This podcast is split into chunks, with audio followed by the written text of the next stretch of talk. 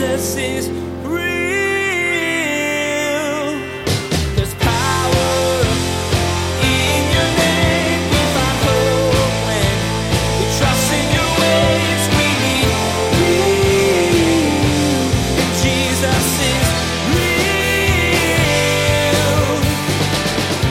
Do not lie to one another, since you have put off the old man with his deeds and have put on the new man, who is renewed in knowledge according to the image of him who created him. See, when you believe lies and falsehood, then you tell lies to one another. Out of the abundance of the heart, the mouth speaks. And Paul is saying, listen, don't lie. Why? Because you put off the old person. You're new in Christ. Before we become sons and daughters of the King of Heaven, we're basically governed by the prince of this world, Satan. He's the father of lies and sin. And until Jesus takes our sins away, we belong to him. Once we're made new through the cross, though, we're not the same people. Pastor Daniel reminds us today that because of this, we shouldn't act as we used to either. We need to make a fresh start with Jesus as the model we build our life upon. Now, here's Pastor Daniel in Proverbs chapter thirty with part two of his message, Two Things. Jesus is real. If you don't have anything else, maybe that should be the thing that you focus on. Lord, I want my journey in this life, however long it is, I want it to be a life that brings glory to your name and blessing to other people. See, it's a big idea that you grab onto. Because you know what happens? If you don't have one of those big ideas, then your life just happens. You pretend like you're a passive participant, but you're not. You're actively making decisions. You're intentionally making bad decisions so that your life ends up somewhere. Nobody makes your decisions for you. So keep it simple, though. Agur could have been like, I want these ninety-seven things. It's like, we're coming up on Christmas time. How many of you remember your Christmas lists when you were a kid? It's like now kids are making like flow charts with their Christmas gifts. You know what I mean? It's like, like, like if I get this thing, then I want these four things. But if I don't get this thing, if I get this thing, then I get this. If I don't get either of those, then I really want this thing. Or you just put it in my retirement savings, mom. You know what I mean? And so the idea is like things are getting more like just big ideas, keeping it simple. When I think of keeping it simple, I think of Second Corinthians chapter one, verse twelve. Such a beautiful verse where it says, for our boasting is this, the testimony of our conscience, that we conducted ourselves in this world in simplicity and godly sincerity, not with fleshly wisdom, but by the grace of God and more abundantly toward you. I love that. See, Paul is saying, listen, we lived our lives in simplicity. How many think I need to simplify my life a little bit right now? It's amazing. And that's why there's a whole movement now that's called minimalism, which is all about, you know, or they call it essentialism, that you need to really decide, like, what is really essential for my life? You can do all these things, but what's core? What's the most important things? I mean, you look around at almost everyone, yeah, I need to simple, I need to break this thing down. I need, I need to simplify this thing back. So my friends, keep it simple. Keep it simple. Now, what does Agur say that he wants to keep simple? Now, first, notice what it says in verse eight. Remove falsehood and lies far from me. Now, I like to say this this way, my friends, lies be gone. Lies. Be, now, this idea of remove lies and falsehood. See, what he's saying is he wants his life to be founded upon the truth, not things that are lies and not things that are false. Now, this is huge because really our beliefs, and in my book, Upward, Inward, Outward, we talk about this, that your upward drives your inward and your outward, right? And so for me, Jesus is the truth. The only person who's ever lived, the only teaching that you can follow that is pure truth is Jesus. Because Jesus is the truth. He doesn't just teach the truth. He is the truth, right? Now, if Jesus is center in your life, then all the decisions you make flow out of that center. And what Agur is saying is, I want to make sure that the core of who I am is filled with truth. And anything that's a lie that I believe, or any falsehood that I could live my life out of, I want it to be removed from me. And not just removed, but he wants it to be removed far from me. So Agur's prayer is that his life, and he's saying, God, don't deprive me of this before I die. I want my life to be founded on the truth, and I want my life to be a life of complete and total integrity. See, I said this is about character, about who he is, and why he is the way that he is. Now, when I say that, remove lies and falsehood far from me, I think in all of our hearts, there's some lies or falsehood that we buy into that if we really think about, we realize it needs to be removed far from me. You know what I found in this life? And I see it in my own heart, see it in almost everyone I know, is that everyone's got strengths and weaknesses, right? And for the things that we're strong on, we're like, yeah. And the things that we're weak on, we find ways to justify it so that we actually don't have to own it. You know what I mean? And if you've been in church long enough, what you find is Christians are really good at justifying biblically things that aren't the heart of God. They're lies and falsehoods, but we're so used to like, well, this is how I am, and, and this is why. And so really what Agur's saying is that, Jesus, I want my life to be all about you because you're the truth. And I want any lie that I believe, any falsehood that I carry in my heart, I want you to separate it from me. There's so many verses that I could grab. I just grabbed a couple because, I mean, it was funny. Like I started doing searches on lies and falsehood in the Bible. Listen, I want to encourage y'all, do that. I got blessed because I read a whole bunch of different verses. I pondered them and thought about them. But I want you to be blessed to do that. You know what I mean? It's like, you're like, well, how do you do that? That's why God invented Google. You know what I mean? Well, really, guys in Silicon Valley did, but God leveraged it, just putting their lies in the Bible. Falsehood in the Bible. Right? So look at this. I got this one for you first. Psalm one nineteen, one sixty-three. It says, I hate and abhor lying, but I love your law. Now what's powerful about this is Psalm one nineteen is the single longest song or chapter in your entire Bible, but he ties the understanding of lying with God's law. Now I think that's important because if you back up just a few verses in Proverbs thirty, notice what it says in verse five, Proverbs thirty, verse five, it says, every word of God is pure. He is a shield to those who put their trust in him. Do not add to his words, lest he rebuke you and you be found a, a liar. And then he says, these two things I ask of you, deprive me not before I die, that you remove falsehood and lies from me. So my friends, what I want to tell you, you want to know when you're believing a lie, you're believing falsehood, you get in the word, the Bible, the word of God, the book. Why? Because the book not only tells you what's right, but it says that because the word of God is living and powerful and it's sharper than any two-edged sword, and it goes down to the division of soul and spirit, joints and marrow, and it goes down and discerns the thoughts and the intents of our hearts. See, we don't just need the right information. We actually need the living word of God, the Bible, to go down and divide what is indivisible, soul and spirit, joints and marrow. No scientist can divide down to where the spirit and the soul ends, right? And not only does it tell you where the division is, it actually discerns for you the things that are in your heart and the motivations behind it. And this is why, my friends, this church has always been founded on the word of God. This is why if you see churches starting to slide, it's always they start to slide on the word. Why? Because the human heart stands in the light of the word in need of a savior. All of us have lies and falsehood that we believe. All of us. Not one of us, if we were to truly look at our lives, would say in every way, my life lines up. That every belief that I have about myself and other people and God and the world that I live in, every single belief is rock solid. And my friends, and that is why Jesus is absolutely necessary. And listen, I realize that there's some of you, you're hearing this right now and you're saying, but why does Jesus necessary? Because every single way that you live your life based on a lie or falsehood, you miss God's best for your life.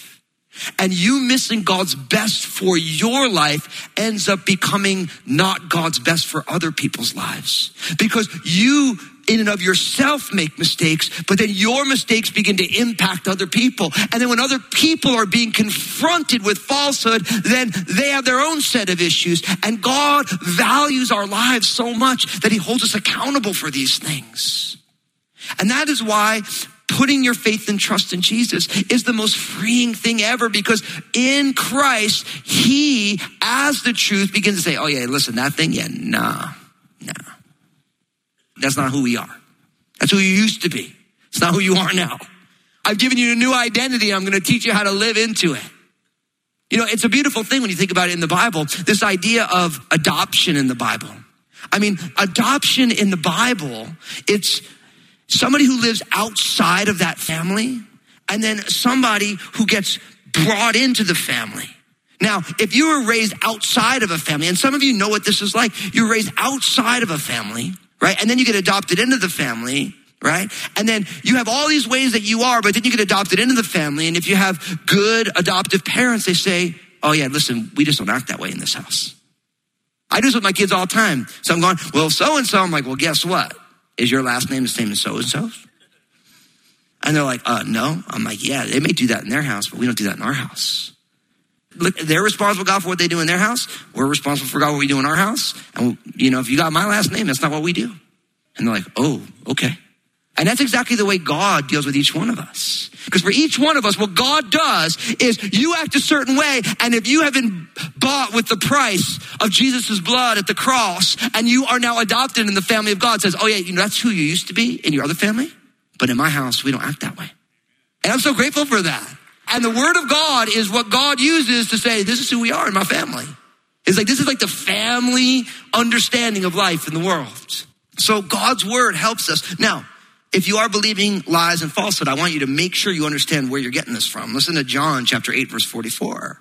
You are, this is Jesus speaking, which is a horrifying statement he says here. You are of your father, the devil, and the desires of your father you want to do. He was a murderer from the beginning and does not stand in the truth, because there is no truth in him. When he speaks a lie, he speaks from his own resources, for he is a liar and the father of it. Now, if you want one reason not to want your life to be founded on lies and falsehood, is because according to Jesus, the father of lies is Satan, and he's been a murderer from the beginning, and he has always been a liar, and he's speaking from the pit of hell. And when you believe lies from the pit of hell, that's just dumb. Can we just admit that? You know, you got to get good information, comes from good sources. So when you believe a lie that isn't the truth, because Jesus is the truth, the truth is always in him. When you believe a lie, you're believing a lie from the pit of hell, and that's just not smart. That's like taking financial advice from someone who's in bankruptcy. It's like taking eating advice from somebody who is falling apart physically. You see, Jesus is telling you, listen, the key for you is that you make sure that you don't believe things that are from the pit of hell, that Satan is speaking. So we got to make sure that we want this lies and falsehood being removed from us. And then, of course, Colossians chapter three, verses nine and ten. Do not lie to one another, since you have put off the old man with his deeds, and have put on the new man, who is renewed in knowledge according to the image of him who created him. See, when you believe lies and falsehood, then you tell lies to one another. Out of the abundance of the heart, the mouth speaks. And Paul is saying, listen, don't lie. Why? Because you put off the old person. You're new in Christ. And listen, if you're here today and you have been born again, don't act like the old dead guy or dead gal. Dead in Christ. You're brand new in Christ. And if you are here today and you've never put your faith and trust in Jesus before, listen, when you put your faith and trust in Jesus, you get a brand new nature from Jesus. And that old kind of the zombie version of you still rears its head every once in a while, like a thriller movie, you know? For those of the kids from the eighties, it's the thriller. Anyway, you know what I mean? Like that person's still around, but it's really dead. Don't act like the dead person, the dead version of you. Because you've been alive in Christ. And then, so first you have this idea of wanting his character to have integrity. And then he moves into what is something that could endanger that character. In the middle of verse eight, it says, give me neither poverty nor riches. Feed me with the food allotted to me, lest I be full and deny you and say, who is the Lord? And lest I be poor and steal and profane the name of my God. Now, I like to say it this way. You and I need to make sure that we avoid the extremes. Really what he's saying is, Lord, help me to avoid the extremes. And he's talking about our personal finances. Now, we don't realize, because it is a cultural idol, how countercultural these verses are. Because in the day and age in which we live, especially living in the West in this day and age, the most impoverished among us, by and large, are wealthy by global standards. You have to realize that on this globe, there are almost two billion people who live on less than two dollars a day. So you think about living on less than two dollars a day. Like, what can you buy for two dollars in America right now? You can buy exactly eight mini Reese's peanut butter cups. You can buy a hot dog at seven eleven, right? You can buy three cans of beans on sale in the store for two bucks for a whole day, right? And so we have to put our lives in a greater perspective. And I think one of the things that God is really wanting to do in his kids, the reason God's desire for generosity is so strong in his people is because God realizes that in the area of your finances, those numbers, you can't change the numbers on the online billing. And there's something so specific about those numbers that for many of us, we just think that that's our source. We think that that's what pays our bills. And isn't that always the problem? Idolatry is always when we ascribe source to something other than God. And so we need, I believe, all of us. Like I always say, God doesn't need our money. We need to learn how to be generous. God's not like sitting up there being like, man, I'm like, you know, the, the economy's great, but I'm poor. God doesn't need our money, but we need to learn how to be generous. Why? Because until you learn that your checking account is not your source, your life will always be fraught with anxiety, which is the antithesis of the abundant life. How can your life be abundant when you're terrified about finances, terrified about the future, terrified about the present, terrified about the past, making decisions now that are going to have you all the way in the future? How is that the abundant life? And really what we learn here is that your finances can endanger your character in some of the most insane ways. And we don't even realize it because we live in a world that we got to pay our bills. I said that we need to avoid the extremes. Now, if you notice what Agur says here, he says to them, give me neither poverty nor riches. So he's saying, listen, I don't want to be on either end of the spectrum, right? I don't want to, give me neither where I don't have enough or I have too much, right? And that's why I say avoid the extremes, because I think what he's trying to drive to is that on either end of the extreme, there is the potential for a big problem. Listen to what he says. Feed me with the food allotted to me, lest I be full and deny you and say, who is the Lord? So really what he says is on the problem of abundance, so much extra, what could happen? He said, then I be full and I deny you. Because you feel self-sufficient. You feel like I have everything I need. And in a lot of ways, this riches, this abundance that he's talking about, this is the situation that twenty-first century America finds itself in. Where by and large, people are not praying in their daily bread, their necessary sustenance for the day. And so because of it, people say, I got everything that I need. I don't need help. I don't need God. I got everything that I need right here, right? And so you see how in a position of abundance, it'd be so easy to think of yourself as self-sufficient, which even for many of us who've been walking with Jesus a long time, isn't it a daily struggle in the day and age in which we live?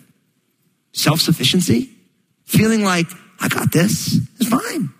We'll be fine. I get sick, let's go to the doctor. Something happens, pull out the credit card. Now, listen, I'm not knocking those things. I do the same thing. But the key is, is that when you find your sufficiency in something other than Jesus, you are building your house on the sand. Because all those things, moth and rust can destroy, thieves can break in and steal. That's what Jesus said. He said, don't store up treasure on earth, store it up in heaven. But for so many of us, even though we know these truths, we're still storing up treasures on earth. And in some ways, given the abundance of what we have, we can't help it. So we have to be careful. And in the same way, on the other side of the coin, so to speak, he says, or lest I be poor and steal and profane the name of my God. So on one side, you have the abundance side. And then the other side, in extreme poverty, lest I be poor and then I steal. And then my actions actually take God's name in vain. We cast aspersions on the name of God because the way that we are acting says that God isn't real. Now, what's really amazing is in our day and age, in a world of abundance, stealing is still very common, right? Why? Because when our source and our hope is in our checkbook, now all of a sudden there's never enough, is there? There's never enough, right? And so your finances, if you're not careful, can endanger your character. Whether you become self-sufficient and a character that's built on self-sufficiency as opposed to God-sufficiency, it's going to be a character that's going to be found faulty. And a character that is founded on God hasn't taken care of me, so I'm going to steal from other people. That's also a life that lacks integrity. Now, Paul, in writing to Timothy, says something really powerful.